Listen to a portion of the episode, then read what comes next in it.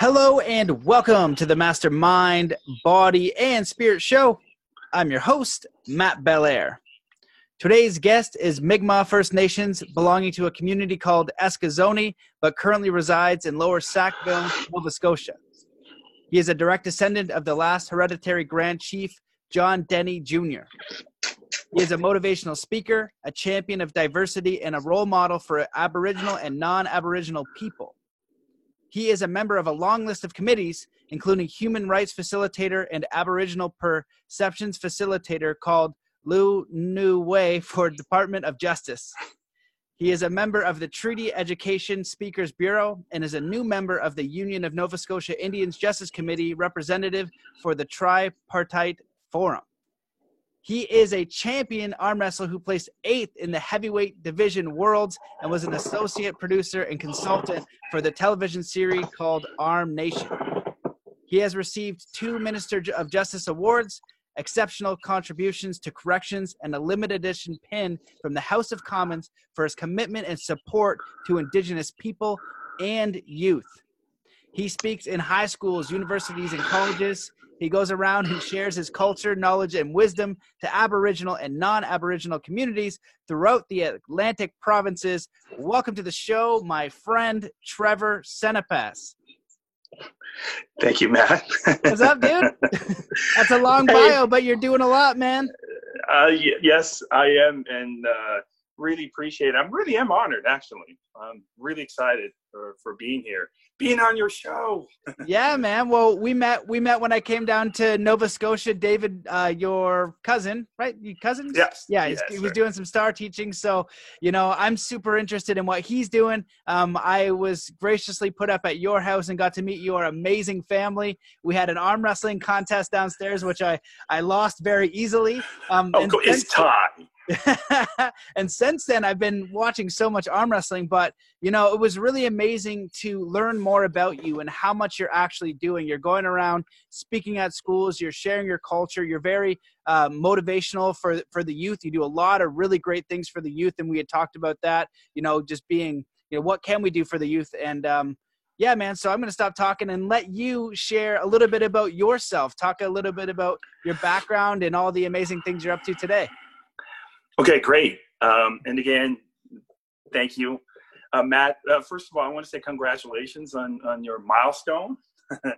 uh, that's that's phenomenal, man. Like really, that's that's huge.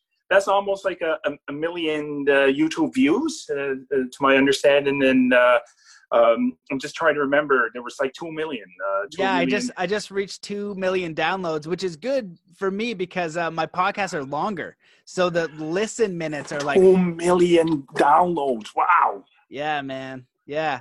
Well, thank you. I appreciate that. And the hope too, man. The hope, like I said, and I wanted to share the stories and and the wisdom of people doing something good, doing something positive, talking about positive things. You know, bridging bridging gaps. You know, doing all that. So, you know, you're episode 301, man. So it's a privilege to have you here. 301. Yes. yeah, man oh, it's a and again matt thank you congratulations it's, it's a total honor to be here and then uh, yeah, you you were here. Uh, as as I noted before you left, you're always welcome. Of course, Dave, love Dave. Um, um, mm, uh, he's he's a, a phenomenal person, uh, and so so is Jacqueline. Um, and uh, it was great to have like everyone like uh, and you we did arm wrestle I, am surprised you said I bet you, even though yes, I did. But uh, I was I was like I was I was going to say that it was a tie, but uh, um, it was it was fun. It was it was definitely great fun. And as you know, that there's a lot of uh, uh technique and uh, you know um, in, in, in arm wrestling. There's like a lot more. Uh, but to uh, you know answer your question, like what do I do? Share some of the things that that I do, and um, yeah, uh, I am uh, a member of a long list of committees. Uh, I am a the uh, facilitator for uh, human rights. This is for uh, Department of Justice and Indigenous perceptions called Ilnue. Um, it's a two-day training. Thanks for that. I was going to get you to correct that. I was like, oh man, I should have done something. uh, but yeah, it is Illinois. It, it is a two-day uh, training course. Uh, totally love it. It's just a, it's just sharing the culture, um, and uh, you know, uh, sharing the the culture, the spiritual and traditional practices of of, of the Mi'kmaq um, to to the staff of um, uh, the Department of Justice. we have correctional officers and probation officers. So. Um, along with that, uh, I, I, know you mentioned the, um, some of the things that I do. Um, uh, I, I, do arm wrestle. I've been arm wrestling for for. Uh, I was trying to like I was speaking with a friend of mine, in Cape Breton. We were just like thinking about the time. Um, I'm 43, and it was like around. I was a lot earlier, uh, the younger age when I started arm wrestling. Um, but in the community. But I guess uh, you know, going around the circuit, I was around 15 or 16. I say 16 years old. So it was over about 25 years for sure, uh, arm wrestling, because I picked it up from my brothers. Um, I, I have three, well, I had three brothers, but I have two now. And, and my father, of course, uh, he was uh, he was great at uh, he was a coach um, he was a coach in baseball basketball and even arm wrestling so anyway i picked it up from my brothers i was uh, I was uh, I'm, I'm like six one and 235 pounds. Um, but I was the runt in the family. My brother Dave and Steve. The Steve had a nickname too, like his, like they called him Big Guy actually. they were they were they were uh, really well known in the uh, in the community and surrounding communities, and even in the arm wrestling community. Um, so so I got to know a lot of the the legends in arm wrestling that are still competing today. Uh, they're they're really strong. So I got to meet these guys when I was younger, and then my of course my role models of course being my family. You know, uh, looking up my father, um, but then my brothers as well, John, David, and Steve. Um, they, were, they were all athletic. They were power lifters, and and were arm wrestling champions. And uh, you know, I really wanted to be like my brother, like uh, all of them actually. And but it was David. David, uh, uh, he's a little bit older than me, David was 17 uh, when he competed. And the thing with us, the thing with us, um, we have weights back at home, like uh, over my mom's place. So we have weights, the bench and the curling bars and all the works. Um, we'll get the newspaper literally like two days, uh, the upcoming events, uh, and then we'll see arm wrestling. I still remember this when I was young. And, and I, oh wow, great! Like arm wrestling's coming to uh, um, this this in David's part. Uh, it was in Century to 100, and uh, we worked out. I still remember that we all work out, even the morning before the event, and that's a big no-no. Really, you can't really, uh, excuse me, you can't really work out at least several days before the event. You want to get your arms all rested and everything, and that's what I, excuse me, that's why I instruct or teach the youth right now today you know stay away from weights like uh just just just chill really right? Uh but anyway we, we were working working out the very morning and then we go compete. Uh, or in, in, that case it was them. But david got third. I'm pretty sure he got third. And the part that i really liked about uh, about this particular story is i read about him in the paper.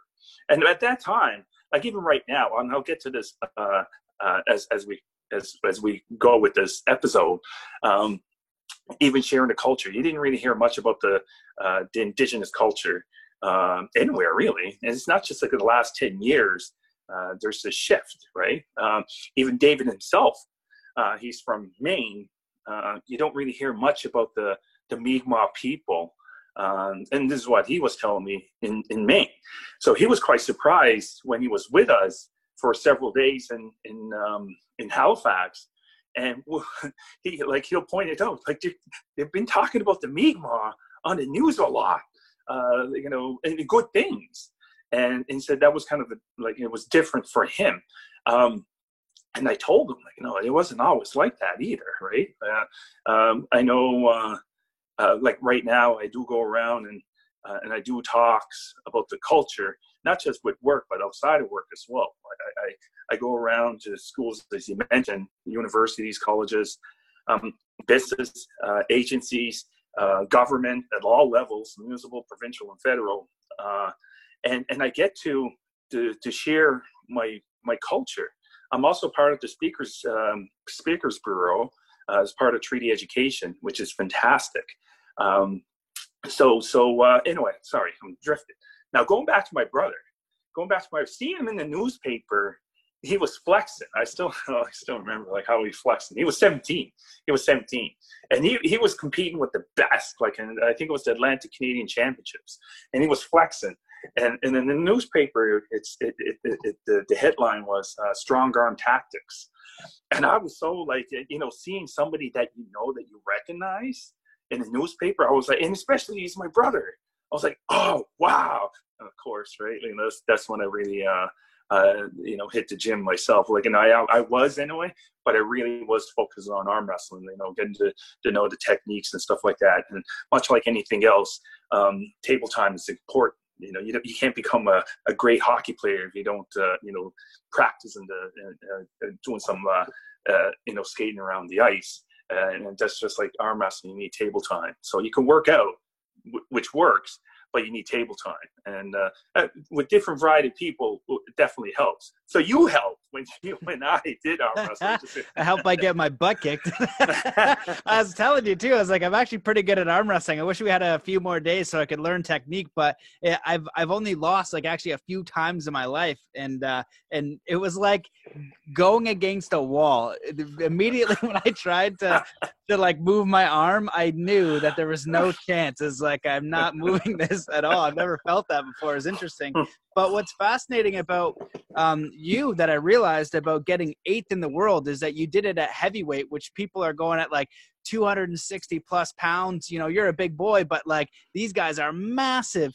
And since our time, I got super interested in arm wrestling. So I've been watching all the arm wrestling matches and things like that. I was like, holy crap! Like being able to take out th- those guys are are incredible. So that's like you know top in the world at a skill, which is which is really amazing and i love how you're using that and you're bringing it to the youth culture and you're using it as an opportunity to like you know use sport use arm wrestling for something positive something good and, and to empower people. So all of that is is just awesome. Well, well yeah thank you so so much uh, um, the beauty of that is going to the worlds. That was my first worlds. Uh, I, I, was i was extremely excited of course. Um, uh, the, the, best part is uh, know, we were filming uh, the Nationals um, because of my uh, the, like uh, as you know, and I'll share it actually. Uh, I was the uh, uh, the associate producer of a television series called Arm Nation. It was my idea. I put it together, right? And, and, again, it was just the love of arm wrestling, and we were we were practicing in Sackville. I, I love I love telling stories, and I could get to the point but I really want to like you know build it up in some ways, and, and so that's. I have noticed. I have noticed you're a good storyteller, and also uh, I don't know how to say like a like not a bull crapper, but like you can't be trusted all the time with certain things. well, yeah, I think you I, played I, like two pranks on me within like probably an hour. it's like, what's happening? Uh, all in good yes. fun. All, yes, in good fun. Yes, yes. Uh, the majority of the time, I, yes, I do tell the truth. Uh, I'm a true teller, and uh, but I do love telling stories. Um, we're, we were practicing in, in, in Sackville. So I got to uh, mention my, my club in, in Sackville. Uh, they're really great guys and gals, uh, top notch, uh, best actually in the country arm wrestlers. And uh, we have young and old, and the, the young ones are, are really, really strong. But anyway, I was in Sackville. This was several years ago. I was in Sackville, and we had Devon Larratt. So I got to mention him as well. Uh, phenomenal guy, phenomenal. And we were talking about the television series or television series that was on HBO. I think it was, uh, I don't think I know. It's called Game of Arms, and and uh, um, we were just talking about it, and and we were hoping like, oh, like there was a talk amongst us arm wrestlers, like we were hoping that you know maybe to be on that show someday. Obviously, Devon is a world class athlete. Like you know, he's he's like the best in the world, and uh, um, we know that obviously he's going to get it, right? Because everybody knows Devon. And uh, but I still recall, uh, you know, speaking to the other arm wrestlers and saying like, "Oh, wouldn't it be great if we get to be on the show?" And then I thought of it like, uh, you know what? Like I, I, like to make things happen, right? And you know, I just can't sit down, sit back, and you know, not do anything. And, and I was like, why don't we just like come up with our own show, right? I, I remember uh, I think it was Devon actually. I mentioned like, you know, um, why don't we just like, you know, I put it together, and he said, like, gonna put it together, and I'll like, you know, back you 100. percent I went home that night. I'm a like fast typer. I went home that night, and and my like my ideas were just like you know they were just going and i sat down and i think it was like five or six pages like it was like and i mean it's not much it was five or six pages it was a proposal of uh of this television series and um it was called true i actually still remember it took me a bit to figure out the title and then i got it it was called True North Strong, and that was it. True North Strong. And I was like, yeah, I love this. I love this idea. True North Strong. And what it was at that time, it was uh, it was clubs. This was this was my idea. Of course, it changed. It was clubs versus clubs. Uh, so so we have our Sackville Club, and there's a Valley Club, and there's one in Cape Breton called the Golden Arms. And I actually uh, a, good friend of mine uh, that's his club, and, and my, of course my brother's in Eskasoni. He has like a little club of, of Aboriginal youth or Indigenous youth. Sorry, Indigenous youth, and um, so so so I was thinking like, okay, club versus club and, and then maybe we'll form uh, out of this clubs in Nova Scotia We'll form one good team, like ho- ideally from one in each club. This was my story, or before it got changed. One one person maybe or two from from each club, and that's like like team team say Nova Scotia, and and then uh, we'll we'll we'll uh, the way I did it was there, there's the clubs in PEI as well. So I said well, they'll form their team in New Brunswick as well. They'll form their team, and then we'll have like a face-off of these three teams in the Atlantic Province. Uh, and out of these three teams, the best or the the winners would represent Team Atlantic, and then the other teams in Ontario or or, or Manitoba would do the same. And then, anyway, that was my idea, um, and I sent it off I sent it off. Um, I got a phone call uh, from the person, and I forgot his name. I'm, I'm so sorry, um, but um, he worked with YTV, and he loved it. And he said that uh, he's working on a project right now, but if I'm wait like about six or eight months, like he's willing to like you know work on this project because he really loved the idea. Um, but then he goes, well, you know, I do have a friend named David Finch uh, uh from Montreal uh, who specializes in uh, documentaries and said this may be the route that you want to go and I, like you know um, I was surprised to get a phone call, and and the other one is like he was like he was interested in it, and then they go, yeah, sure, like why not? Like no, let's let's do this, and then anyway, uh, I'll just fast forward it. So David and I had a, a, a many phone calls, and his wife Maureen, beautiful people, um, uh, many many many phone calls, Skypes, and and then we said, okay, let's do this. Uh, and and of course they changed it. My five pages or six pages proposal uh, ended up looking like a. Um, I'm, I'm, looking around. I know why I'm looking around. Uh, like a telephone book. it, it, it, was thick. Like I know uh, because I don't know anything about um, TV or film. You know, I, I work for the Department of Justice, right? And then I had an idea and I put it together, and here you go. So anyway, they put it together, like you know, right professionally and stuff, and they send it to uh, several broadcasters I think there was five, and out of those five, three jumped at it. And out of those three, was one of them APTN, who loved loved them actually. APTN loved it. He said, "Wow!" Instead of like making it like a one hour, an hour and a half documentary, let, us do the series. And we're like, "What?" Let's, let's do the series. And of course, we're like, "Absolutely, let's do this."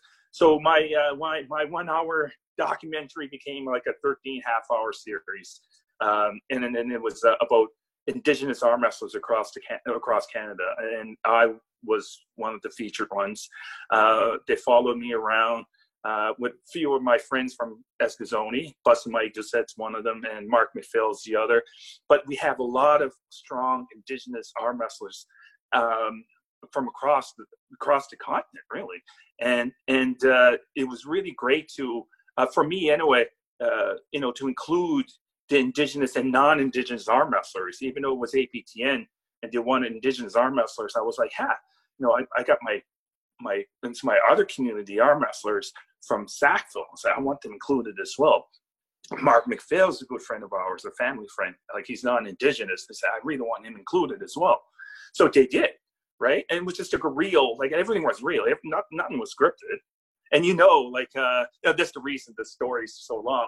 Uh, I really wanted to be real, genuine. Like I, I had my full time job. A lot of these arm wrestlers who, uh, were the same. A lot of them were coming out of uh, retirement from injuries, uh, single moms. Like I mean, there were there were fantastic, uh, you know, follow like you know because this was real, you know, like and how difficult it is just to train or even to travel to a tournament. Anyway, I loved how they filmed it and captured the uh, uh, the realness, I guess. And then, oh, no, okay, now I'm coming to this part. The Nationals. So we filmed the Nationals. So I, I ran for politics. I I didn't win, uh, but I won in many ways. Uh, you know, I inspired many, and, and I'm glad about that. Actually, I'm really uh, because um, you know. Uh, I, I, I, guess I inspired a lot of people, indigenous, non-indigenous people, to run for politics, and I always encourage that. Right? Um, you know, get involved, vote for whatever party that you choose. It doesn't matter. Just like you know, be involved and associate or or align yourself with the with the candidate or party that best represents your needs or the community needs. Anyway, um, I didn't win, but they focused on my on my on my run, and when I didn't win, I had literally two weeks. I had two weeks, and they asked me, "So what are you going to do?" Well, we have the nationals coming, and I had no plans then uh, to to to compete. I said, well, we have the nationals coming. I'm gonna going to start training by two weeks. Come on, um, usually not enough. And and then okay, uh, I'm to focus on my like I, it went from politics and jump right into arm wrestling, and I started doing some training, light training, really a week because you don't really want to do anything at least several days before a big competition, especially the national. It's a natural progression, politics into arm wrestling championships. it's, just, it's just what people are doing these days. It's, it's the obvious next choice. yeah, I know. I, I got the name, the uh, arm wrestling politician. It stuck with me for a bit, actually.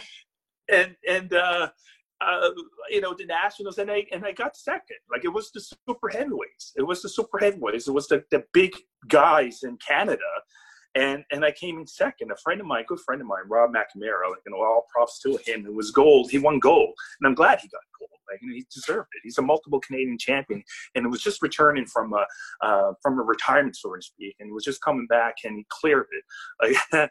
And well, of course, I got second, so like he got gold and I got silver, and and and at that time, I wasn't sure because I never went to the uh, to the worlds, right? So so they approached me and said, "Hey, you know you got you got silver and that qualify you to uh, to go to the worlds would you be interested and and, and I, like i mean it just what i've been arm wrestling like uh, as, as i mentioned like about 25 years uh, maybe it was brought up to me like when i was younger but i didn't really grasp it um, so I was quite surprised. I was like, "Oh, wow! Like worlds, absolutely! Like I would love to go." So it was in Budapest.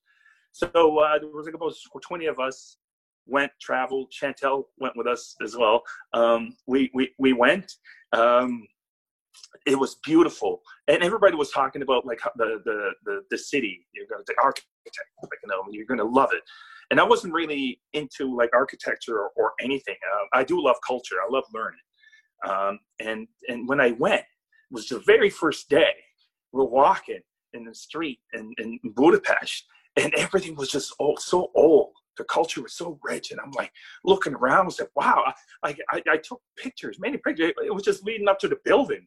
And and, and i was just so fascinated like with, with everything anyway here i am again uh, and and then uh, we were there for a week but we explored like uh, chantel made this top 10 list and we saw like even then some like we, we saw everything. We did our we did our uh, uh, weigh-ins. We did the registration on day one. Day two was the um, uh, team photos, uh, and then we have like from afternoon on. So we we explored the city, and I didn't get to compete until like four or five days after. And uh, yeah, um, I still recall going into my weight class, which was a super heavyweight. I thought like, okay, my arms are going to get ripped. Like um, I was the lightest one in the class. I was exactly 243 pounds, and it was like 242 pounds and over. And uh, and I'm like, okay. Uh, so lost that one pound. I well, I, I could have, I could have easily, but what happened was there was two other people from Canada that were in the lighter class, and there's only two, uh, so I couldn't, I couldn't because they were there. Right? So so I end up like trying to gain as much as I can. Actually, actually, I was 245 because I gained like three pounds, purposely trying to uh, you know uh, be heavier. But anyway, I was the lightest one, and the average the average was like about 300 pounds and over, and there were about six foot five and over. Jeez. So yeah, I know. Uh, but yeah, I came eight. Um, you know, my thing was there was like about 22 of us. There was like about 1,500 competitors. There was about 1,500 competitors. The, the, energy was so insane. We all loved the sport, right? You know, from you see other arm wrestlers from different countries, and the music is playing. It's almost like a UFC setting, like a big, big stage. There's eight arm wrestling tables, and there's like two referees in each one two big jumbo screens on each side and and you know, like oh my god like the music's playing and but we all have that love and passion for it so we're like we're all like you know wow even though we're competitive we're competition but we're all like wow like you, know the, the energy was so great and then uh, i competed there was like about 20 20 22 in our class and and again these are the best in the world and I really didn't want to like finish last. That was my thing. I didn't want to finish last at all. Like I, I said, like okay, even if I win one, like I'll I'll be good. I didn't expect to win several. I, I, I mean, I really didn't. And and like I, I, mean i wasn't defeating myself when i started because that's one of the things i teach right? Like you know or or or when i when i do my presentations uh, or when i'm engaging with youth and thank you for mentioning that when you started it off. Yeah i do i do go around communities and doing uh, motivational talks or or or inspiring them. But i also uh, uh, I, I, wasn't defeating myself in that way. I, I, just saw these monsters from Russia and Poland, Germany, and was like, oh, oh boy, right? Uh, so I gave it all I got, of course. So, you know, we're we're we're like I'm in I'm in like in Budapest. I'm I'm the pretty sure I was the only indigenous person uh, competing with the best in the world, and I certainly didn't want to like go like you know last. I was really aiming for gold. I was really aiming for gold and when I when I won couple, and of course I lost some as well. Um, but when it was over, and I'll share one story actually before about, but um, actually I'll share it right now. Do we got time? Okay, so it'll be quick. It'll be quick. Now this is leading up to that like eight. Yeah. Uh, what happened was uh, I was I was arm wrestling, and I think it was the guy from um, um, Poland, or I, am not even entirely sure right now. But but when I'm doing my talks, uh, I, I, I, say Poland or Russia. Anyway, I was going, and and uh, and we're both locked in the hook. We're both locked in the hook, and and and all I think of is, and again, being the only indigenous person here with with a lot of like like you know people, I'm like holding off and okay, now I'm not only representing like you know Nova Scotia, like I'm I'm like like I'm wearing a Canadian shirt, like this is for Canada. And I was really holding and holding, like, you know, trying to go and, and, but really what really working, this is what I share with the youth, uh, indigenous, non-indigenous actually, but more so with the indigenous youth. I go like, and I hold and I like, you know, really, really give it up and position myself, right. And I'm really calm and I really don't want to lose because we're both locked in. And, and, uh, and all I can think of was like, okay, you're indigenous, you're Mi'kmaq, come on. And then off I went and and and I won. Like I won. And of course, this next match I lost. And and and then when I went down, somebody said, Hey, you got eighth. And and um I remember turning around, there's this big, big screen behind me. And, and it shows like uh, from the bottom, like the place, the finisher, like from 22 or 21, and then 20, 19, 18, 17, like, you know, it goes down the list and then uh, and then I was eight. So there were still seven people left. I was like eight. I was like eight. Like I mean, I was jumping with like like joy, and I was like, wow, yes. I was hugging my teammate, and I was like eight. Because if you don't win first, second, or third, you want to be in the top ten. You want to be top ten, so you can claim. This is what was told to me. So you can claim that you're best in the world. You're top ten in the world. So I have that. Like I, I officially can say I'm the best I'm the top 10 in the world for the super heavyweights. So that's my story. well, dude, it's pretty amazing. And like, yeah, your size is shocking that you did it for the super heavyweights because after I got back from Nova Scotia, I just started watching arm wrestling videos like crazy.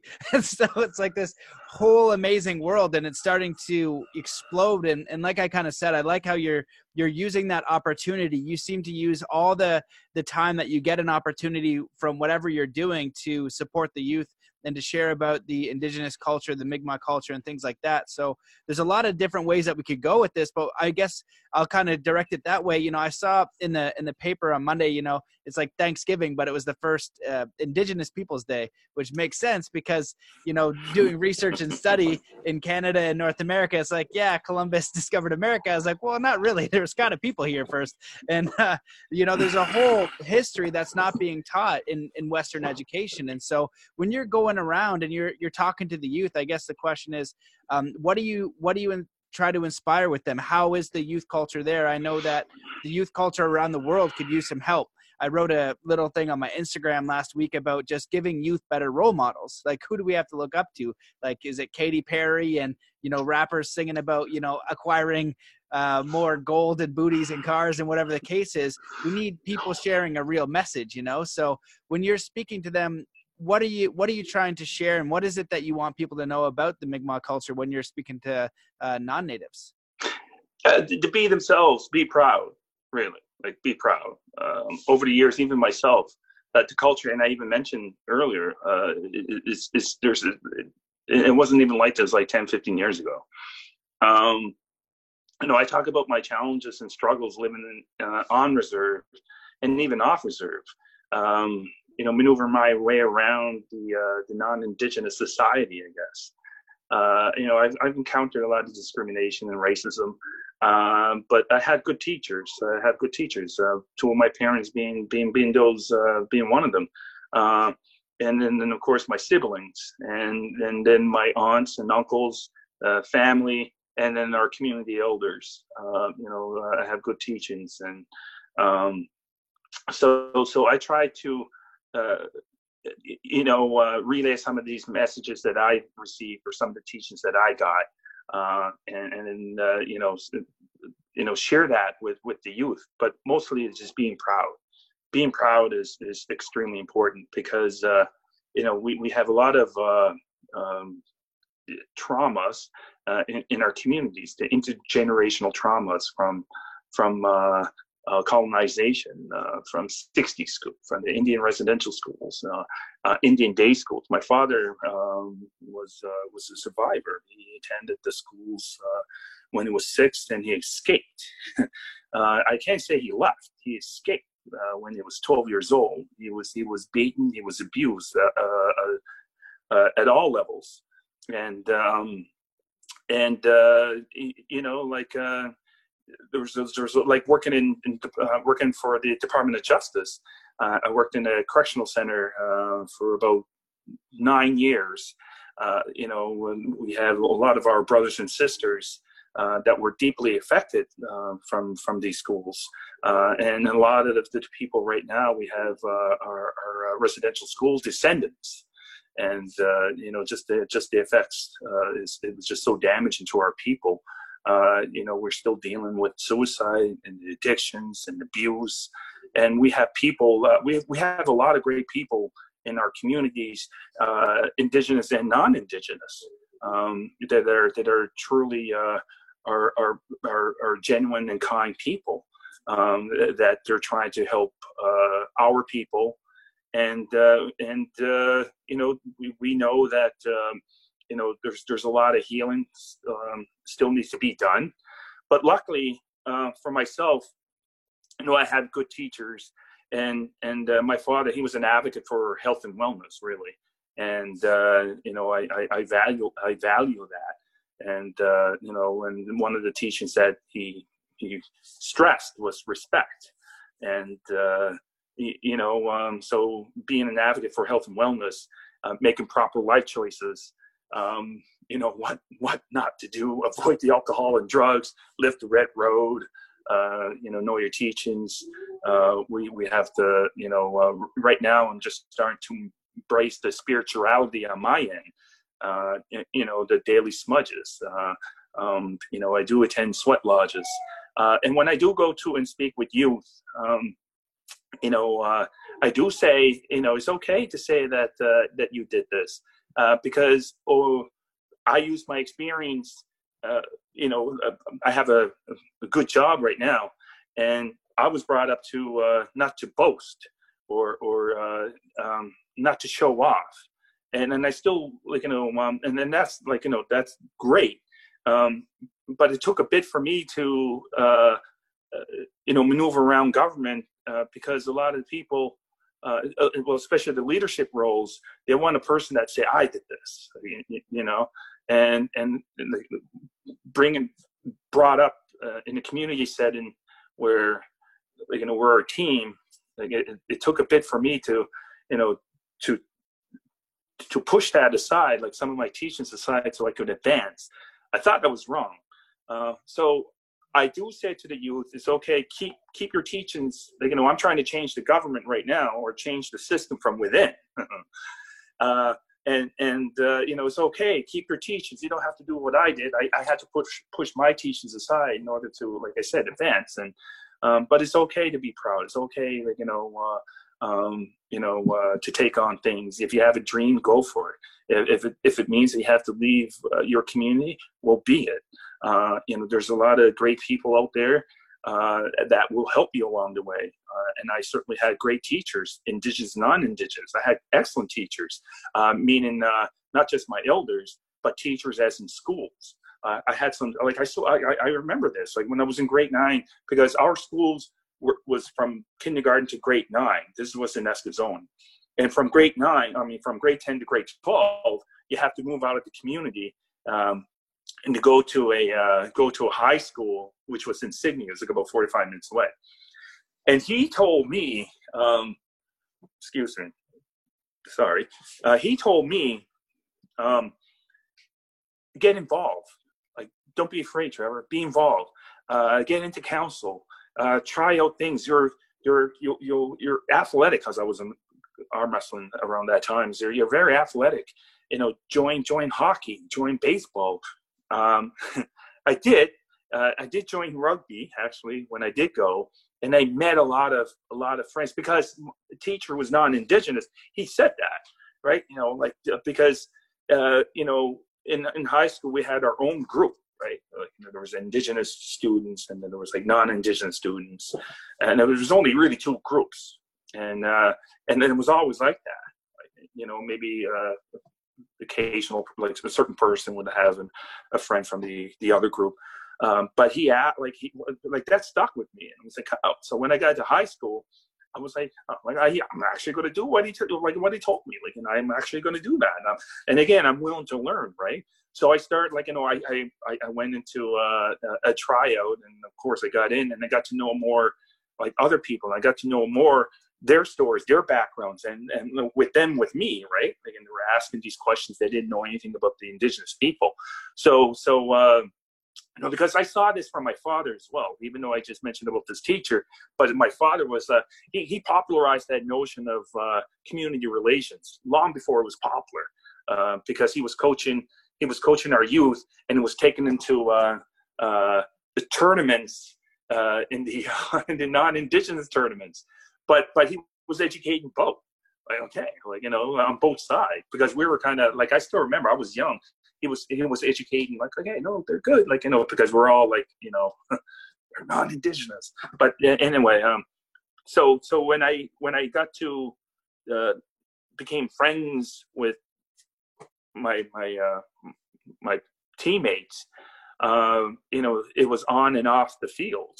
I was like, wow, like, you know, and, and I started introducing to more of my friends and, you know, uh, and I really like that, like, you know, and, um, that's, that's, that's just one. And where was that? Like you were asking me a question. Oh, yeah, go ahead. Well, it's, it's interesting because, you know, we're talking about the youth, right. And just huh. like from what I've seen, I, when I was in Whistler, I was, uh, teaching boxing at the youth center there.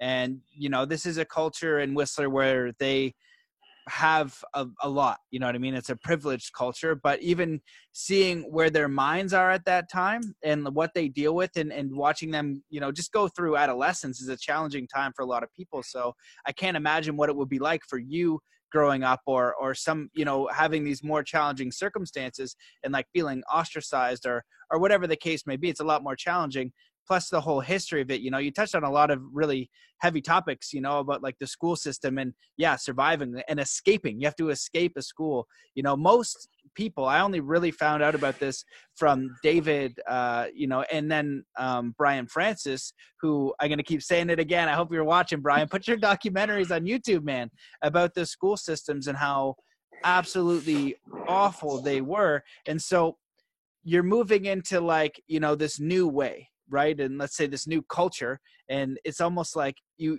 when you're talking about, uh, having to change your like your beliefs a little bit to like uh, advance over here that's like almost like what a simulation is you know it's like don't even worry about like that your if you uh, embody what your beliefs are you're not going to make it over here so you'll be put in such a challenging spot you know and it'd be like damn it this is awful. And so we want to give the best opportunity to the youth you know the best opportunity to youth of, of any nation. So what do you what do you think um, what can we do to empower indigenous youth or even youth in general now? What would they need? What would you like to see as far as like whether it be support whether it be programs whether it be um, a philosophy or idea that people are just getting wrong? Like to build a very strong foundation so they can begin to explore these new ideas in this in this growth in a way that um, they're allowed to like hold on to their traditional values we're we're we're we're, we're getting there. We're, we're almost there, I would say. We have a lot of great leaders. And I have to give credit to uh, uh, our leaders here in Nova Scotia. We have 13 communities in, in Nova Scotia. And all of these 13 communities have 13 great leaders.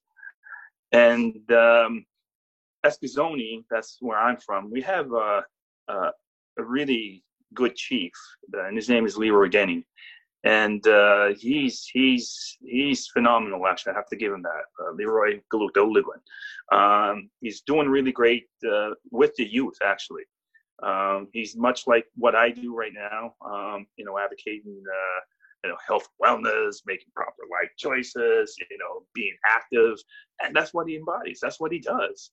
Uh, and he's doing this for his whole community. And he's been doing this. He's been uh, um, uh, he's been elected chief for several uh, terms already, and so he's doing really good, and people see that. And and when people see that, they they they they, they want to be like that, and and that and that's what he's doing. So like we have great leaders, uh, and leaders we have great community leaders. And, you know, there's a lot of lot of even youth that are young, educated, smart, traditional. So we have young elders who, who are who are educated. Like I mean, that's insane. Like it's not just in Eskasoni. It was like it's throughout, and I really love that. Like I really respect that. I, I really like. I mean, uh, I, I, I like I, I not not. I just don't talk about my chief Leroy. Uh, you know, I talk about others. Um, uh, the, I, I forgot her name for a moment. Uh, Andrea Paul like she like about the environment. She's very passionate about the environment. She's educated. She's very smart. You know but i like these chiefs uh, uh, uh that they're going that extra mile to to help their community. And uh, so going back to leroy um, you know he, people people look up to him because what he does and then again, uh, he's he's connecting with with youth, and and uh, he's a great hockey player too. And actually, he tried arm wrestling as well a few times, but he didn't arm wrestle this year. Uh, but but he's he's a great guy. He's an excellent role model, and that's what I'm leading up up to. Uh, we we have uh, we need more role models. Uh, we we we have great people in our communities. Elders are highly respected. Um, youth are are growing up uh, you know, having these role models uh, right in their communities. You mentioned earlier, uh, you know, Katy Perry and, uh, you know, uh, celebrities are great, you know, if they have a great message or uh, if they're using their popularity correctly and right. Um, because social media can be uh, can be a great thing and, and can be a bad thing. You know, right now, social media, Facebook, Twitter, Instagram, Twitter, for instance, um, I use Twitter at T Pass. um, no, I, I, I, tweet a lot about positivity, and that's who I am in real life, and that's how I usually tweet. Uh, you know, hashtag happiness, hashtag Mi'kmaq, like whatever. Uh, but I usually uh, I usually tweet anything about positivity. Uh, I'll, I'll, I'll tweet something about the culture. I'll tweet something about arm wrestling. I'll tweet something like anything good anything positive and and I get a lot of uh, positive uh, feedback. It's usually engaging. I'll get retweets and likes, or you know, but it's always engaging. And it's kind of funny. I uh, um, I don't have that many followers as you, uh, but I have about ten thousand. And and it's funny in HRM when I'm walking, uh, people do approach me, like you know, say, "Hey, you're Trevor. I follow you on Trevor, like Twitter, man. Like, like, can we take a picture?" And no, no, I mean, it's kind of funny for me saying this, but it has happens a lot but it's because usually they say, I love your tweets. I love how you tweet about the culture. I, I didn't know anything about the, the Mi'kmaq culture. I'll tweet something like, okay, what year did, like, um, I tweeted this before. What year did we, uh, did we as an indigenous people get to vote? What year did we become Canadian citizens? What year did the residential school close? Right, you know, it was 1996 in Saskatchewan. Uh, 1956, we got to vote, um, became Canadian citizens. It was 1960 that we were granted the right to vote. Um, you know, the residential schools, we had one in Shubenacadie. We didn't have any in New Brunswick or PEI, but all the children from those provinces were taken to uh, Shubenacadie here in Nova Scotia. My father being one of them, and yes, he did escape. He was he was he was pretty much tortured. Um, you know, there is a dark history that we that we must talk about and learn, and, and then move on together uh, you know, I did mention about treaty education and the importance of treaty education, and um, and and people don't know about our histories and treaties. And there's a part like, yeah, there's some dark histories, but we talk about it. But treaty education is like we're all treaty people. You know, it's it's your ancestors, my ancestors. We we did the uh, you know we signed these treaties, uh, and is our responsibility. Um, so um, you know, uh, we, we we do have great community leaders. I was out and and uh, community leaders and elders and and allies. Like Matt, you're doing a great thing. Like you know, here I am in in in, in your podcast. Like you know, i'm really am truly grateful and thank you because I know. Uh, you know, you're you're a very popular guy yourself, and and so thank you for even giving me this platform to talk about like you know who I am, who we are, what I do um, you know, because I really truly love the culture, and I in whatever I can, whatever every opportunity I get, like I, I, I share. Like you know, it's education. It, it is important, and and uh, you know whether it's social media, tweeting, or in person, or even this. It, you know, it's it's almost like uh, planting seeds. You know, I know you, you have a lot of viewers and that are seeing this, and uh, you know that's important for me to just share some of my culture who i am the way we live um, to people you know doing presentations i've been doing a lot of presentations because uh, in, in nova scotia um, we we have uh, we celebrate Mi'kmaq History Month for the whole month of October. But uh, but I've been doing it, and a lot of other people has been doing it. We've been doing it yearly, and uh, you know we do have uh, uh, educators, uh, and we do have our, our elders, excuse me, and we have our um, academics. Like, I mean, it's, it's, uh, everybody's taking part. And, and again, allies, we're all like, we're all moving together towards reconciliation. Right. So. Yeah. Well, well, you said a lot there and treaty education is something really fascinating. Brian Francis will share a lot on his uh, Facebook. I find really fascinating, and you know, I went and did uh, law and security and, and basically law my my second year, and it was really confusing. But what I learned was that it's like our birth certificate is basically a shipping container seat and there's a difference between natural law and legislative law.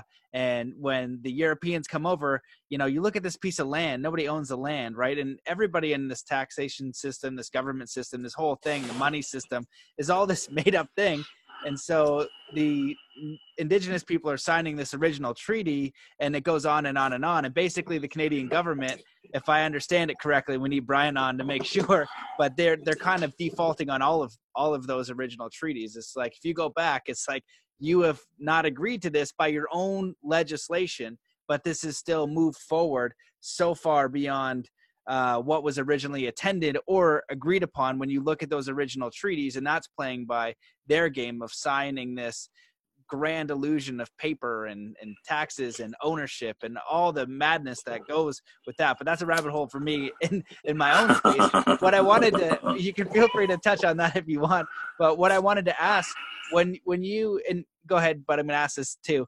When you, if you could share like any one to three or five pieces of of knowledge with non-natives, you know, and if there's anything you'd want them to know about either Mi'kmaq culture or uh, Indigenous culture, what would you want them to know?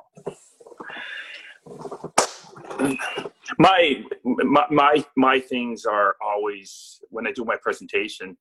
Um, is asking the audience because I've done presentations as small as say 10 people, as large as 800 people. So I'm quite comfortable in speaking in small or even larger groups. Actually, larger the better. And I love interacting, I love engaging, I love asking questions too. Um, I always ask is for people to be open-minded. And some of the four things I always ask is learn, act, engage, and participate. So there's four things I always I always uh, um, emphasize, I guess. So learn, act, engage, and participate. Of course, being open-minded. So when I do my presentations, uh, I know you mentioned about the uh, the treaties. Uh, you, you, know, uh, there was there was a part, yeah, like uh, there was a treaty denial. Um, right now, like here in Nova Scotia, um, you know, it's there's some gray areas um, but uh, you know, we do celebrate Treaty Day. Um, you know, um, we do tr- celebrate Treaty Day in Nova Scotia, uh, and it's every October 1st. So this past October 1st, which was which was on a Tuesday, it was like about two weeks ago. Um, you know, we celebrated Treaty Day uh, in Halifax, and it's a renewal of friendship, really, between two people or two uh, between the government and First Nations people, and, and and that's what it is. It's a peace and friendship uh, treaty. Um, and uh, it officially kicks off Mi'kmaq History Month.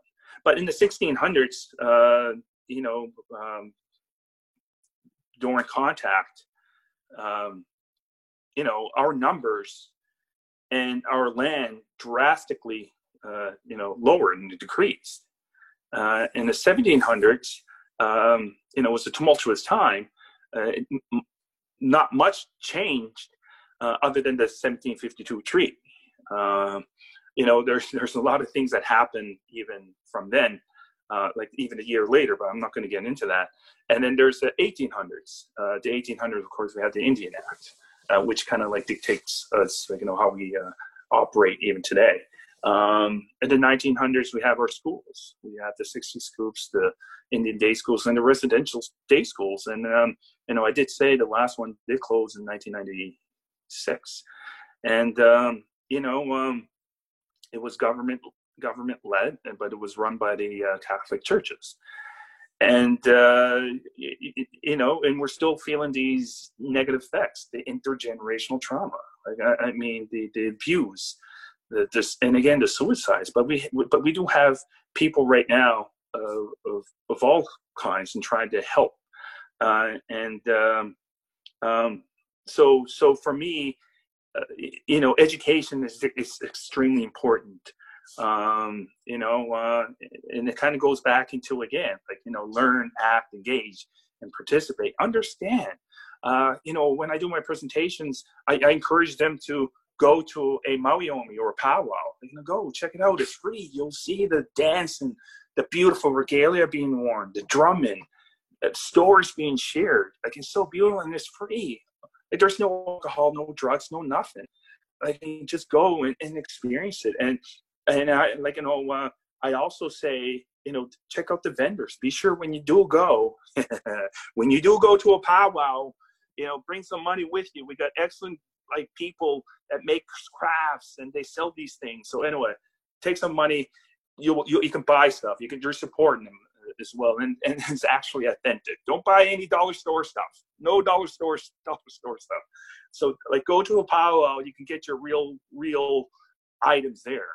So so I always encourage people to go powwow, check it out. It's free, and you'll you'll experience it. You'll you'll you'll hear stories, um, and uh, you know, and then again, if you have uh, uh, if you want to buy something for that special someone, you know, check out the vendors. But anyway, uh, I always encourage uh, people to just be open-minded, like you know, try things. If you don't know, ask. Um, you know, one of the things I get asked a lot, like, and I'll share my, one of my experience, like uh, some of the questions that I frequently get asked is like, okay, um, what is the proper term of, you know, calling you? Um, you, you know, and it's a legitimate question. Um, if it's genuine, of course, and, um, and, and it is. I, I usually say, well, Trevor. but like right now, indigenous, uh, indigenous uh, uh, has been uh, adapted um, from the federal government uh, in, in, 2016, so uh, or 2015 anyway, indigenous. But for me, I'm Mi'kmaq because we are Mi'kmaq, and I have to say this. I'm in Nova Scotia. Is part of the Atlantic province. This is uh, this is um, Mi'kmaqi, the traditional, ancestral, and unceded Mi'kmaq territory, the land that we never gave up. We never surrendered to it. To it, and and uh, you know, it kind of goes what you uh, mentioned a little bit about Brian, about treaties and stuff like that. Yes, like uh, a lot of there was a lot of misconception um, from the non-indigenous people thinking that uh, well, one that we surrendered our land, um, and the other was that uh, um, where was I going with this? I forgot my second one.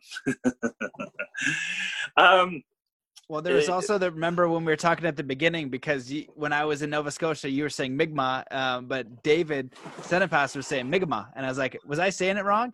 Um, but the first time, I don't know if you know this, I'll share. I, I, I share it as embarrassing, but I said Micmac, but that's like the that's the derogatory term and he didn't correct me.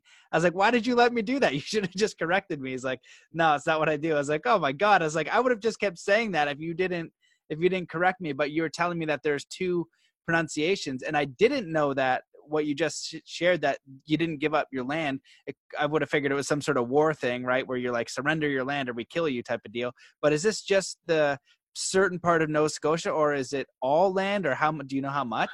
No, no, Mi'kmaqi, uh, because we're, we're um, Mi'kmaq. Oh, that's the part where I was getting at. Like I'm Mi'kmaq, and we are Mi'kmaqi. Uh, that, that's all of Nova Scotia, all of Prince Edward Island, all of New Brunswick, southern part of uh, Maine, or, or actually southern part of Newfoundland, and northern part of Maine, or South Bay, South Gaspé Peninsula. Uh, is pretty much the Atlantic provinces. That's Mi'kmaq because we had seven districts in the past so seven districts, and um, so so it's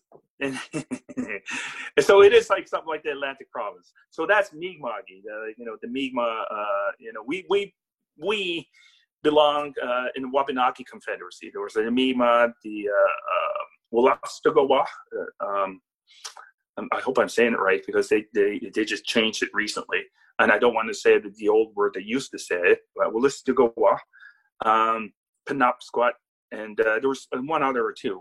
Um, but we belong in the Wabanaki Confederacy. Uh, um, but in a much larger uh, group, I guess we're, we're part of the Algonquin uh, tribe. But Mi'kmaq is is part of uh, the Atlantic province. So with Mi'kmaq, you know, uh, I am Mi'kmaq, like, you know, the, t- t- territorial, ancestral, unceded. It's important for me to say that. It's important to, to for everyone, really, especially in Canada or North America or Turtle Island, which is North America. Uh, you know, uh, to know your territories, right, and to respect that as well. We had an incident here, and actually, I don't really want to talk about. it. We had an incident here with a lawyer uh, uh, for the premier. Um, he he mentioned that there's no uh, need to uh, you know, to consult the Mi'kmaq people uh, regarding to certain treaty because he believed that we were conquered, like conquer people. I was like, no, no, we were never conquered. Come on, man, come on, right? Uh, no, he got a lot of heat over that, and then I think actually he got booted. I don't know the whole detail, um, but he's no longer the lawyer for the premier. Uh, but he did try to go for that, and I think uh, um, you know, we had, uh, you know, uh, people, um, you know, uh, raise that, and uh, you know, it was a it was a serious issue. But uh, yeah, no, uh, Mi'kmaqi. That's that's uh, you know the the land that the, the we the Mi'kmaq, you know, we're comping. I can't even speak, but this is our territory.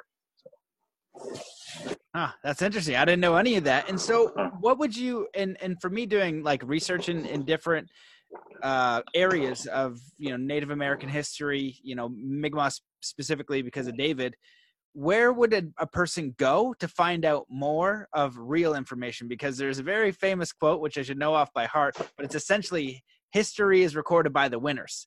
And so when history is recorded by the winners, and the Europeans are uh, influencing the school system, and the Catholic Church is influencing uh, the Native American culture, and then that um, you know there's such an awful thing.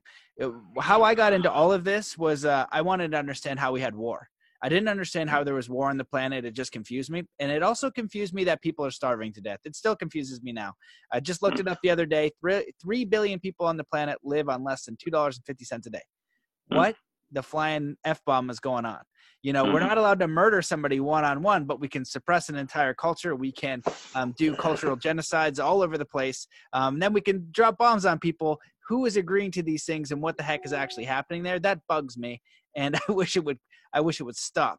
Um, so if somebody wants to figure out and learn more about like the real history and they're and they and they're curious about it do you have any like people or resources or books or or ways you, you know one of your things was to say you know go to a powwow or go to an event and ask questions but is there anything else that you'd recommend for people if they really want to learn more uh, indigenous or or not yeah yeah yeah like you know uh, we, we do cat? have yeah.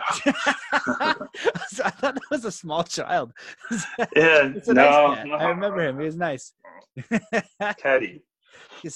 uh, yeah. Um, but but we do have uh, a lot of academics, uh, elders. Now, elders. I, I, just got asked this again just the other day. Uh, like, um, who can be an elder? An elder is uh, it doesn't have to be a male. It doesn't have to be. Oh, I mean, it'll be male or female, and you don't have to reach a certain age, like when you turn 65 and you're an elder. Ah, no, that doesn't happen. That doesn't, doesn't work that way. Elderly, yeah, maybe, um, but uh, they, they they they're very knowledgeable, and I I mentioned it earlier. Like there are lawyers or scholars or educators, doctors, nurses. You know, certain certain elders are are, are uh, they're specialized or very knowledgeable about certain things as well. So not all elders are the same. Um, you know, some elders may be very uh, uh, knowledgeable about the, the history or even the treaties. The other elder may be very uh, knowledgeable about the uh, the spirituality and traditions. Um, so we have, like again, we have different different types. With some some have like strengths in some areas, and some don't and and uh, you know you need good people uh, uh, you know to point you out to that right? And when you do see an elder you know especially asking something you know be sure to give something ideally tobacco uh, you know when you're asking for something um, you know be sure to give them tobacco. Uh, most elders won't even say that they're an elder. If so if you hear a person that's saying that he's an elder um, uh, you know chances are they're not um, because uh, you know most most of the time they'll like you'll know okay? Um not saying that elders are out there they're saying that they're elders that they're not like you know they can't. but most in most cases what i know when i understand what i was told like actually another elder told me this actually so uh, he said if you hear an elder saying that he's an elder he's not an elder actually i could say that because he told me that yeah. but but that's what he said uh, and and uh, you, you know um, so so you can go to those and when and, and I did mention our our when for for my I'll focus in Eskasoni. So we have 13 communities. We have five communities in Cape Breton or or Unama'ki. Um, Unama'ki is land of the fog. It's Cape Breton. We have five. Eskasoni being one of them. Eskasoni is one of the largest Mi'kmaq communities in the Atlantic Province, or Mi'kmaq. And all right. And how many? Uh, just wanted to throw this out there because that's something I learned in Nova Scotia. How many uh, Mi'kmaq were there before the Europeans came over? Was it seven million? I think so. Yes, I don't know quite the number, but it was a lot. I think it was six or seven million, and then after like I don't know a few hundred years, it was down to a few hundred thousand, something as bad as that. Uh, yes. Wow. Yes. Okay. I yeah, I know, that, and that's crazy. Well, well disease was uh, had a lot to do with it as, yeah. as, as well, right? Um, yeah. But yeah, um, Eskasoni like right now, uh, the population is like about five thousand, and um, it's it's uh you know like I have to give credit again to the chief like he's he's he's turning it around Um, you know, and it's not just the chief. It's not just one person running the whole community. There's a team of them, right? And there's council. There's chief and council, and the council have uh, a, great team as well. You know, we have our band managers, and then we have our people, our directors, you know, working in the band office, um, and, and then then we have our community members, and these community members we have our elders. So everybody does a um, does a part to really um, you know help the community we have excellent volunteers. So if you want to know something or somewhat like a, about a history, you know, it's, it's so easy to get that right now. I know we have, like I mentioned, we have a lot of educated uh, elders as well uh, that are going to school, and these are some of the young people. They're they're they got they're they're going for their masters right now, and they got the, like a um, like you know they're very knowledgeable about the culture and they're very educated, and I love that. Like I mean, it was always like a rare thing in the past, but now there's like a, I'm, I'm, there's so much right now that you see it. Like uh, and and uh, you know I'm so like thankful for that because our future for me like and especially with them th- that young you know it's, it's so bright because we like right now our elders uh, we don't have that many elders right now. Uh, and and uh, you know we need more and, and, we need more and we have all these young future leaders um, very educated and, and some are books some there's some books that, that are out there. Um, you know, I I have a book. I have a book's coming out 2021. 2021. I signed a contract with Nimbus, which is one of the uh, uh, respected um, publishers in Atlantic Canada. Nimbus, yay! but anyway, I wrote. Yeah, thank you. So so uh, you know, but we do have uh, um, you know we do we do have people that are really uh, uh, educated. And you, you can ask because a lot of like there's a lot of oral history. Like my side of the family um, the last hereditary grand chief he passed in, in 1918 he was my great great grandfather. And uh, i could only go like uh, there's there's like a I, I put a a, a, large amount of hours uh, into the research, and it was only two. Like my great great grandfather was John Denny Senior, and then John Denny Junior, and and then uh, uh, the, the natural line of progression was interrupted due to colonization. Um, instead of like handing it over to his son, uh, they loaned it away before he passed. Uh, and and uh, you know the, the, the that's how the first elected Grand Chief came about was Gabriel Sylliboy. But then um, Newell, not Newell, but Simon Denny he was supposed to uh, take on that role, but he ended up taking the grand captain role, which is a, a really important uh, role as well. But anyway, there's a lot of history even from my own family uh, because a lot of uh, a lot of um, the people that wrote, not necessarily winners, um, but a lot of people that did write history didn't even quite understand. Uh, the ways of uh, the way how we conducted business in some ways. So they kind of like made sense in the way they wrote it and and and it didn't give credence or credibility to oral history and and uh, and again a lot of our um, you know um, we have the grand council and uh, a lot of our history or, or a lot of uh, the history was documented in this um, a piece of uh, uh, wampum belt is called. It was, it was, quite long, and that that disappeared because we have the Putus, which is the record keeper he was in charge of it. So any important meetings, anything, anything important at all that to be noted, it was it was it was noted on the wampum belt, like like from past histories. And he was the only one that could decode it, other than the Grand Chief as well. But he could only one that decode it and read the um, uh, the histories, and that disappeared. They, they said that it disappeared sometime in the mid 1900s. Um, I, that I'm not quite familiar with, so I can't really get into much detail on that. But I do know that that, that is no longer here and it is gone, and a lot of our history went with that.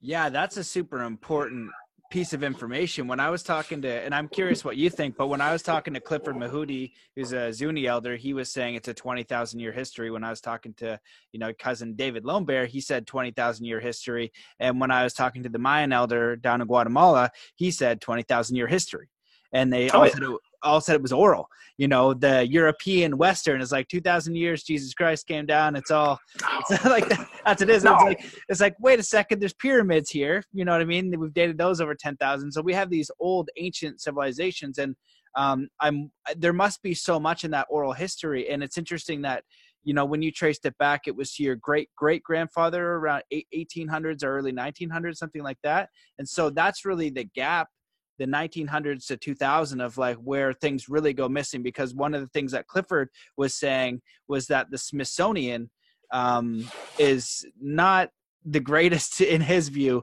because they kind of went around and they stole a lot of the uh the Zuni's items. They had all these spiritual spots. He said now there's he's like I can tell you where we had technology and I know this and uh there's these uh, places and now they have military bases or they're closed off or you can't access them. He's like, these were all our sacred spots.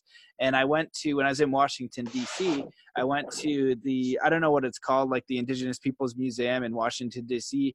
And uh, David had a really hard time in there and he was just looking at all this stuff and he's like this shouldn't be here this shouldn't be here and i know um i guess donna mm-hmm. augustine and i don't i don't know if you know her or know i do this. Oh yeah she's she's interesting. I met her at the parliament of world religion. She is very fiery. I think and eh, please correct me if i'm wrong she's been going around and collecting remains that um, different museums have had and different um, places have had. Part of what she's been doing is going around and getting those remains out of these spaces that you know they're not supposed to be there.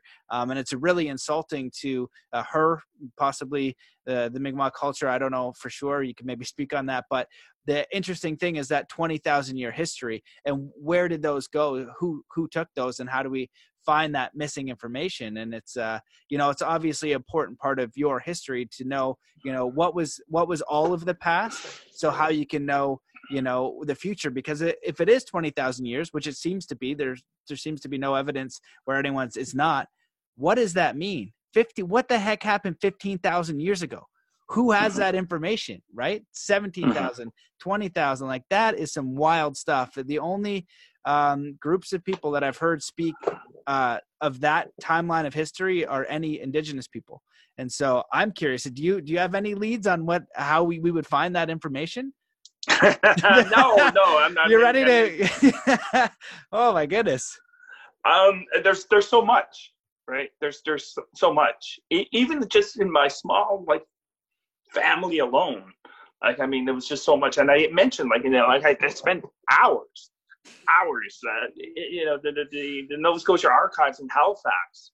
And and speaking with uh, the countless hours I, I I spoke with the elders, some have passed my family members who have passed you know sitting down and listening to stories and putting it together and it was just so much and i i i, I received that title unofficially that i'm like a uh, the historian and the researcher for for the Sy family, right? Uh, being my mother's side, but it was just so much, and and uh, you know the uh, like I had my full time job, and and then I had my part time job doing cultural presentations or or arm wrestling demonstrations. Uh, I, I, love the arm wrestling demonstrations actually, um, you know, because I, I not, it's not just think about arm wrestling. I'll just jump on this and I'll jump back. It's not just think about arm wrestling. Um, you know, when, when I do talk, and I do, and I did mention earlier, you know, when I do go, I talk about the the, the teachings, um, keep keep keeping your teachings, being respectful, uh, and, and I talk about my experiences, uh, even with alcohol and drugs, how I overcame that, um, and and, uh, and, I've mentioned this, maneuvering my way around um, the government, uh, and uh, you know, trying to change it from within now, right? and and uh, you know, we we have uh, you know great people even working in, in government right now that, that are helping, like or working with us, and and um, where was I going? I'm, I'm kind of like boom, jump, jumping. Uh, well, part of the history, trying to find, you know, how much history is just within your family. Mm, mm. Arm wrestling, and then I'll jump it right back in that. So, so it's not just like about like uh, like I said, it's not just like about like uh, you know, there's more to it. And then of course I show them the proper forms, the techniques, what to do, what not to do, and you know, show them a little bit, and then off off you go. But but the history part, the the history part, um, you know, when I talk to my mom, she's she's she's just abundant of of knowledge, like uh, like history and and uh, you know it's, it's important uh, uh, you know to talk to them right now like to talk to our elders and and and uh, and you know unfortunately in some ways uh, we're going to have to start writing things down and i have and and um, um, you know uh, it's it's we can no longer just sit and talk and then pass it along as much as I would love to, and I am actually. Uh, you know, here I am sharing some of the things with you, and I'm trying to throw a little bit here and there, here and there. Uh, but but it is it, it is the, the, the history itself. Um, but um, yeah, it's it's just so so much, uh, just so much to to to even um, um, you, you, know, I just get so um, not overwhelmed because I do so many things, but but uh, you know that small little part of my and and, and again, like there's every every family has a story, and and and and it just pieces together, and and uh, you know uh, it's unfortunate where where did that wampum belt go? right? You know, my grandfather, again, John Denny Jr., my great great grandfather, he spoke several languages. He, he was fluent in Mi'kmaq, he was fluent in English, he was fluent in French, uh, he was fluent in Gaelic. Um, you know, uh, you know, I really respect that person. I never met him. Um, he really did uh, care for for his Mi'kmaq people, and he wasn't just a ruler of Eskasoni or governed, not ruler, governed um, Eskasoni, like you know, he had the whole area, the whole like I mean, like New Brunswick and Newfoundland and PEI, like you know, that was his that was his area, and he traveled to places, he would travel to places and uh, and meet with the some community members if they're having issues with uh, uh, say land. Right, uh, you know he'll he'll go and, and meet them and and and and uh, you know write letters to uh, you know to Ottawa uh, you know, he was a very kind, caring man, and it was really, really intelligent, apparently. So I just want to like add that too. Yeah, no, that's amazing. it's interesting. Yeah, just one one family history and and how much knowledge is there. And I have this is the first time hearing about the wampum belt, and that's very very fascinating piece of information to put towards the uh, wild puzzle. Um, dude, this has been amazing and super informative. I want to ask. I'm gonna ask you two questions because you can kind of choose on which way you go. Um, one, so you ch- you can pick either or you can pick both. It's up to you. Is there anything that you wish that I had asked or that you want to talk about? That's your out. And then the other thing is, do you want to share that story that you told me um, about the one experience that you had? Some people want to share those. Some people don't. But I thought that was a pretty wild experience, and I think that. Uh, you know, if you want to share it, it's I find it interesting to to hear those stories from people. So Okay, which story is that? The one where you're looking at the backyard and uh, okay. the water. Yes. Okay. Yeah. Sure. I'll I'll share that. Yeah, because uh, I think well, I want to you know I wanted to kind of preface it too because like uh, you know I think a lot of people, David will talk about this anyway, and, and I'll talk about it too. In my world of like looking at like things that are wild, I think that everybody is looking to connect with like spirit or something in some sort of way, right? And so I do think that um, wh- wherever you are in the in in life, like whether you're spiritual, whether you're not spiritual, wherever you come from, there are things that happen that seem to be pretty unexplainable. And when you listen to people, usually one person has a story of like, not sure what the heck that was about, but there was like something that I can't really explain. And this story was was a pleasure. So yeah, man, I'll let you take it away. Okay, all right. Um, so so the story that Matt is uh, is referring um, was uh, this is after I lost my brother. So before I talk about this, I told uh, Matt this. Uh, you know, I'm, I'm, okay sharing this now, and uh, and I'm, I'm really great at sharing it. Like obviously now, like you know, you have a larger audience, so I'm really great with that too. And thank you for bringing this up because uh, I've been sharing it a lot more lately. But in the past, um, I wasn't. Like, and I was it, and it was just only. Uh, it even took a bit, even just to share that even say with Chantel, uh, or even with my brother, or even my mother. I didn't really share it. It was just like because uh, I didn't know what to make of it. I, I didn't know. Um, I, I, didn't know what to think. I didn't know like, okay, is it like, am I going crazy? Like, you know, is it something? But luckily, as I mentioned, there was a, a person that was also there that saw this. Um, but but uh, you know, I come from a like a really close knit family. Um, you know, I did mention that uh, there, there was there were six of us there was eight of us, like you two parents and six Uh, you know, I have uh, two, three brothers. I had three brothers and two sisters. Now, my brother passed. My my father passed about three years ago, uh, but my brother passed about 15 years ago. And uh, and this is a story that I'm sharing with you. It was the time that when my brother passed. He was 35 years old when when he passed on, and I was like about uh, 27, I think it is. I think it was like seven years, maybe eight eight years actually. He was eight years older than me, and. Um, and uh, when he passed, uh, you know, it was devastating. Of course, like, you know, it was unexpected. Um, his his health wasn't the best, but it was still unexpected. And uh, so when he passed, it, it it it was it was devastating. It was it was really heavy for for for uh, you know for the community and certainly for our family.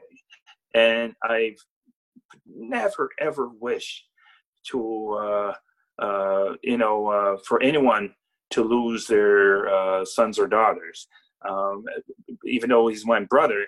But I just saw how it, how much it hurt for my mother and my father. How much, like, I mean, I could see the pain, and and, uh, as I was dealing, uh, you know, the death myself, I just couldn't stop, like, you know, seeing my my parents. And um, anyway, I'll get to, get into the story. Um, so when he when he passed, you know, of course, uh, I, I, was pretty much drowning myself in alcohol at that time, really, and um, and uh, and I, I, was just trying to forget everything, uh, you know, because he and I we were all close. Um, and uh, it got to the point where like uh, you know I had to you know step back and uh, you know really um, you know find myself i guess. And um, several months after he passed you know uh, uh, you know uh, i was trying to understand i guess. I was uh, trying to uh, make sense of it all. And you know um, I, I, I still remember seeing the the, the pain uh, of my parents, and like I'm, I'm, not even talking about my siblings. That they, they, they, were they were they were they were devastated. So was I. Um, but but uh, it got to the point where this is the part where um, that that Matt was was talking about this story.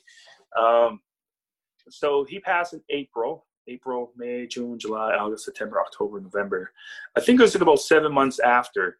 Seven months after, I was right by the Bras d'Or Lakes Bras d'Or Lakes is in is in uh, you know Cape Breton or Unama'ki. So beautiful. Love I love the lakes. And I was facing south. There's a reason that I'm saying south. Uh, I was facing south, and um, at that time I was having a cigarette. Uh, I don't smoke now. I don't even do dr- uh, drugs. I never did drugs. I don't. I don't drink. I never drank since uh, even like 2012. But that's beside point. Um, was having a cigarette, and uh, um, and uh, how do you say, how do I say this? Uh, I was having a cigarette facing facing uh, south, and I, I, I just got to the moment was uh, okay. I, I just I just felt good. I felt okay. You know, I was I was I was picking up my pieces. I was trying like you know I was putting alcohol like you know aside, and I was just like okay. Um, you know, I'm, I'm sure my brother's good wherever he's at. I'm sure he's good. But I also asked, okay, just give me a sign. Just please give me a sign. But then I stopped right away, as as as, as I told you, Matt. Like so, but I stopped right away. As soon as I said, please give me a sign, I stopped. I remember like, going, okay, never mind. But because I think, I think it was because I was afraid that it might be like a, uh, you know, I might get disappointed. And I said, nope, stop. Like, forget it, forget it. But the other part is, I just wanted to know that it was okay. I didn't really need validation. I just knew that it was okay. But but going back, okay, no, never mind. And I remember still saying that, never mind. And there was this thing. Now this is the part. There was this thing. It was like a mist. Like I mean, it was like about maybe 50 yards, 50 yards in, and it was like about maybe 20 feet high up in the air, and it was this big mist, mist, and it must have been about maybe 10 feet high, 10 feet up. It was just this mist and and and it looked like uh, it looked like a uh, a northern um, um, not northern uh, yeah um, northern lights I guess. And and and it was because it was doing this weird thing. And and I still could see it. Like I mean, it was it was about like I said, about 50 yards, and it was about high, and I remember seeing it, and I remember okay, like what's going on, and I'm like looking at it, okay. As soon as I just like you know stop, okay, never mind, I don't want validation or nothing, and, and that popped up, and I'm like, whoa, like, and I'm looking at it, and I'm even thinking, okay, that can't be the Northern Lights because I'm looking now. I'm turning around, I, because I'm trying to debunk it now, right? Like I'm trying to debunk it. I'm looking around. Okay, I know that's north. I know I'm facing like, uh, you know, the south because that's where Big Pond is and stuff. That's where I'm facing. That's the south way. I'm like, and it's moving. I'm like, okay. I guess like, okay, okay, right. I know, uh, like, you know, I'm good. Like, because I was just asking for it, you know, give me a sign. That's okay, okay. I smiled. The person beside me, like, he comes up. He goes, like, whoa. yeah, so he startled me, like, whoa. I said, what the F is that, right? Like, so you see that too? Because I thought, like, you know, it got to the point where it was just me.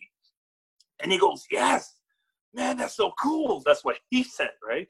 So we were looking, and, and this thing, it just kind of like vanishes. And he goes, man, that was so freaky. That was so freaky. And and yeah, I know, right? Like, and I know. But really, I was like, like, okay, all right, all right, all right. So I don't know. I really don't know. It was just at that moment when I was just asking, like even though I felt good, I felt okay. You know, I accepted. I had been I accepted for uh, weeks even before that, like you know, or even months. I accept, but it was just at that time where I was just like feeling okay, looking outside. It was like around eleven o'clock at night, uh, looking out the the, the, the lake and uh, I just remember looking out there and asking, uh, you know, just give me a sign. And said, like, like I didn't go like this. Just remember, like, taking it back right away. No, no, never mind. And this thing pops up. I was like, whoa, whoa, like, uh, like really, am I really seeing this? Am I really actually seeing this? And and I'm looking around, and I could actually try to see exactly how far it is. I was like, okay, this is this is like really and I really did at that time look behind me. There was this mountain. There was nothing here, and I'm like, okay, the northern lights are usually north way, and I'm okay. This is this this is neat. Because I don't know what this is. Then I then I said, okay, and that's the part where I was, oh, yeah. But if it wasn't for him, I don't think I would have shared that at all. if it wasn't for the if it wasn't for this guy that that like you know he was quite surprised of seeing it as well, and that made me feel really better, like re- really good. So I saved that for a while.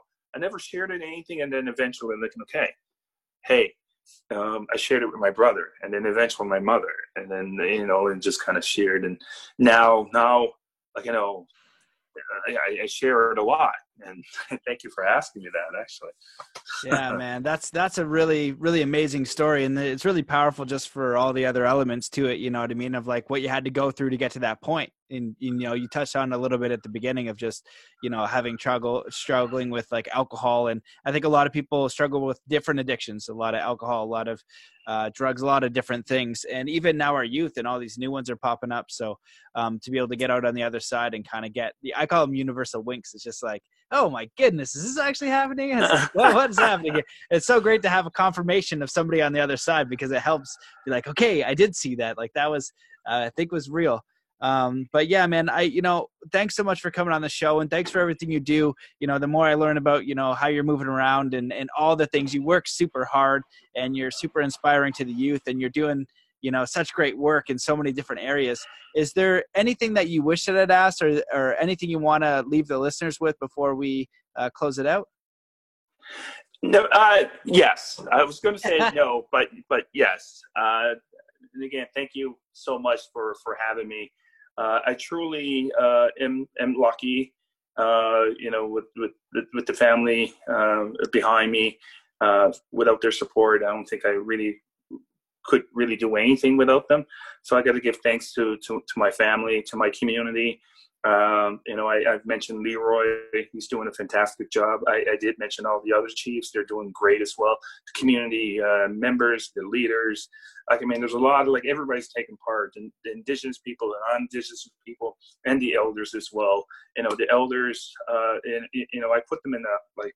I mean, they're so important to our culture and and and like I mean, um, you know, visit visit your elder, like you know, visit your elder, you know, go see them, uh, talk to them, you know, have tea, listen. Uh, you know, they have a lot of stories. Just just just like you know, go and see how they're doing. Um, you know, that's really important. So when I'm in the community, I do go around a lot of communities. When I do go in the community, I try to see an elder uh, from that community when I can. And and really, I'm not really asking for anything. I really just want to know how they're doing, what's going on, what's up, and then usually they share their stories. Actually, quickly, this today I was in um, where was I? Uh, I? I? was in three different communities today. I was traveling. Um, uh, oh, uh, Annapolis Valley First Nation. I was uh, uh, I met with a band manager there, uh, Gerald Tony, elder. he's a member of the Grand Council as well. so he and I sat down. We were just talking, and he shared me that like he shared me a story, and I was so like I mean, he's a talker. he's a talker. So so um you know, I, I, I only had like a half hour. But at, like as soon as I knew like he was he was a talker, okay, I just like okay, it's clear my schedule, okay. Because how lucky I am, really, how lucky to actually sit down with an elder and he's sharing stories. And and and then like I remember getting like okay like no man like please share more. Because he apologized oh I got some more. No no I'm good. Tell me. And then he did. I I, I mean so so you know, he liked it. Like even though like uh, we never really met, um, and we bumped each other here and there because he is a member of the Grand Council. I was part of the uh, I, I drum I sang the honor song of this year's Treaty Day in Halifax, so he saw me there, but we didn't really talk. We didn't really know each other until today. So um, I was telling who I am, what I do, and stuff like that. So he was actually thankful and uh, thanking me for doing what I do. So thank you a lot, Gerald. Uh, but I was so glad of hearing his story. He was telling me about, and I'll share this. Uh, other than see your elders, which is important. You know, um, he shared me this uh, actually. I don't know if I should. Yeah, and he shared his bear story, like a bear, this big grizzly bear, and uh, I'll just share a little bit. Uh, you know, um, because maybe someday you'll have him on here. I don't know. Uh, but he was telling me that I'll just share this little little part of this. Uh, he was working in Alaska, um, and uh, um, and I forgot exactly what what he told me what he was doing, but um, I think it was uh, surveying. And and uh, as he was going back, he, he, goes to like I don't know how many miles. He goes back. There were some fresh bear tracks on on on his trail, and he knew that they were huge and and they were fresh because he was just there not that long ago. So he has no weapon nor nothing. He's just him, and and he knows about like bears and stuff. And so he's kind of like okay this is this this is new. And he's looking around and the only thing he could think of because like the you know it's just so far off of his camp he climbs the tree climbs the tree. He knows about grizzlies and stuff like that they did or bears do climb because he's from nova like he's from nova scotia. And he usually dealt with black bears right? So um so off he went and like and it was like really high up in the in the thing and he could see this big grizzly coming boom. And and and uh, he goes, uh, he was tearing off these big giant like branches, the limbs he called them. He was just tearing them off, and I'm just like there, and I'm like he's looking at me, and he's like like snarling, and then he's like, boom, shaking it, and then he goes. He runs off. He's like about maybe 20, 30 feet. Don't, don't, don't. And he goes, okay, like he's leaving. And it turns and he runs for it. He runs for the tree, runs for the tree, and then boom, and he said um, the tree was thick. And he said, like, you know, I want to say like it was really swaying back and forth, but he said it was about two feet, okay, two feet, which is still like, you know, uh, panicking. He said, I think he was hoping for me to fall off, right? And then I would have been gone. So he was holding on, right? And and um, and then eventually the bear bear goes goes goes off, right? You know, and then he sees, and then anyway, he jumps down, off he goes. He made it um, but I'll, I'll, I'll just share that part because there's a really interesting ending to it. I'll just share this right quick. He goes, "Yeah, I want to know that." I know, I know. what? The, the, the, ending, he goes, "Have you ever like this is what I heard?" I said, "Um, you know, have you ever heard about um, bears aren't really good at running when they go downhill?" And he goes, "Yeah, actually, I did." Man, that's bullshit. He goes, that, "That's that's a lie." That, that doesn't happen. Like I think they run faster when they go down, right? But I did hear that. That's the thing. I even laughed, right? He goes, no, no. And anyway, um, the beer, he was like way up in the hill. It was down and was charging. And this beer was big. It was charging full tilt. And of course, he had his weapon then. You know, long story short, uh, after many shots, uh, you know, we got him. Uh, but if it if it didn't go down, he was close. It was close, and that's what he said. And he was even thinking that, okay, I'm a goner, and he's a goner. But then eventually, he did go down. But uh, but these are just some of the stories that he was telling me, and the way he told it was so perfect, was so great. And here I am, like if I if I had popcorn, I would have ate popcorn. Like tell me more, tell me more. And and he was stop like he shared me some more. And go, no, you know, I don't want to like it. But he, I could tell like he's really dying to tell me. Like, no, like tell me more. And so he did. So anyway, um, like what I just want to tell the tell the audience, uh, uh, indigenous or non-indigenous people, like you know, see see see see your elders, like you know, go see them, tell them like tell them how you doing, how like what's up. You have any stories, like you know, they would love to hear them, right? And and one thing uh, that that I, I would have loved for you to ask me um, is really nothing. Oh oh, this T-shirt, this T-shirt, it's uh, Ultimate Torque, this Ultimate Torque. Um, I'm selling these T-shirts, and and uh, it came out of my own money. I was not really looking for anything. I just really wanted to do something for the youth, right?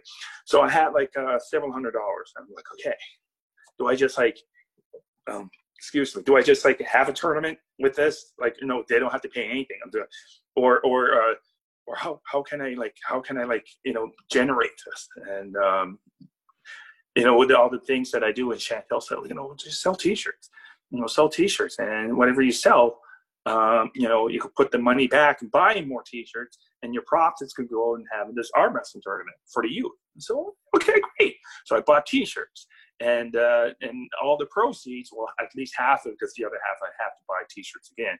The other half will go to the youth arm wrestling event, and uh, it's a money event, and uh, it's free for them to uh, to enter. Because most most times when it's a money event, you have to register and you have to pay for it. This one is not, and it's uh, from 15 to 19 years old. I'm still working on the details, but but uh, you know, the, half of the proceeds do go to this event.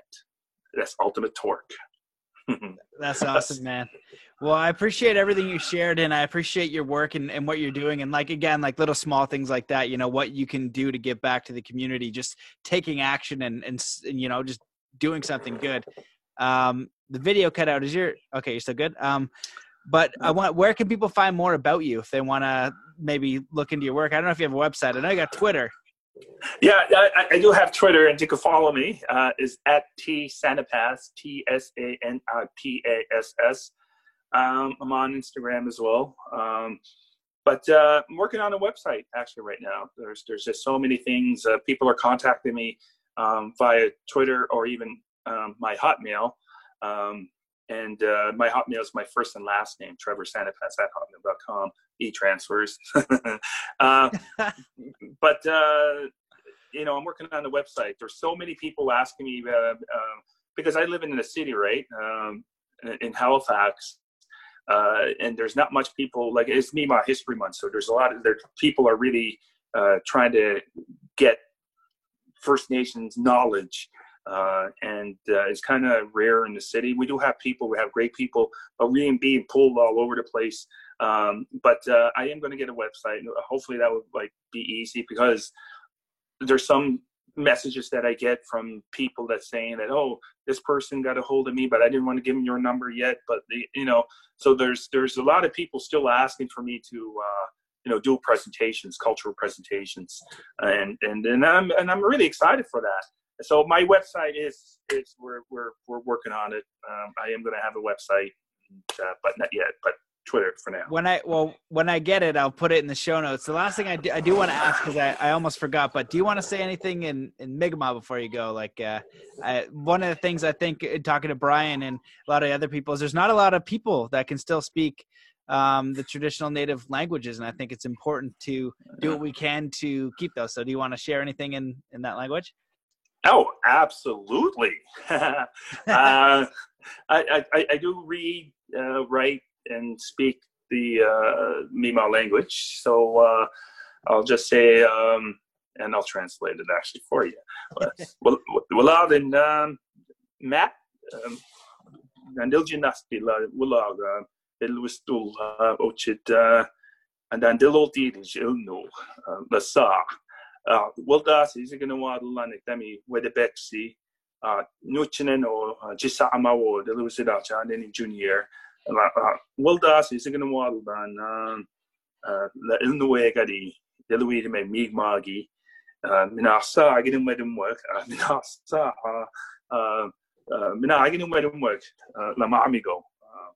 dem work min sa min agin me dem work la ma Thank you, Matt. I did say I'm, I'm glad that uh, uh, I had the opportunity to talk to you about some of my culture, and I talked to you. Uh, I talked a little bit about uh, uh, where I come from, the community I belong to, and my uh, that I'm the direct descendant of the last hereditary Grand Chief John Denny Jr. and Mi'kmaq, the traditional, ancestral, and unceded Mi'kmaq territory. So I was glad that I said those to you. So that's my land acknowledgement to you all. awesome, man. Well, Trevor, thanks so much, man. Thanks for everything you do. It's a it's a pleasure to uh, just know you and watch all the things you're doing. So I'm excited for your book and for you to get a website and just keep doing all the things you're doing, man. So thanks for.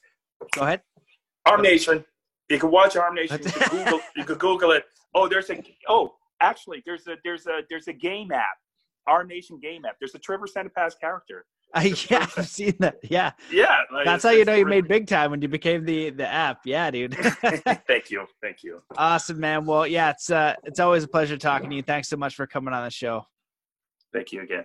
See you guys. Thanks for watching.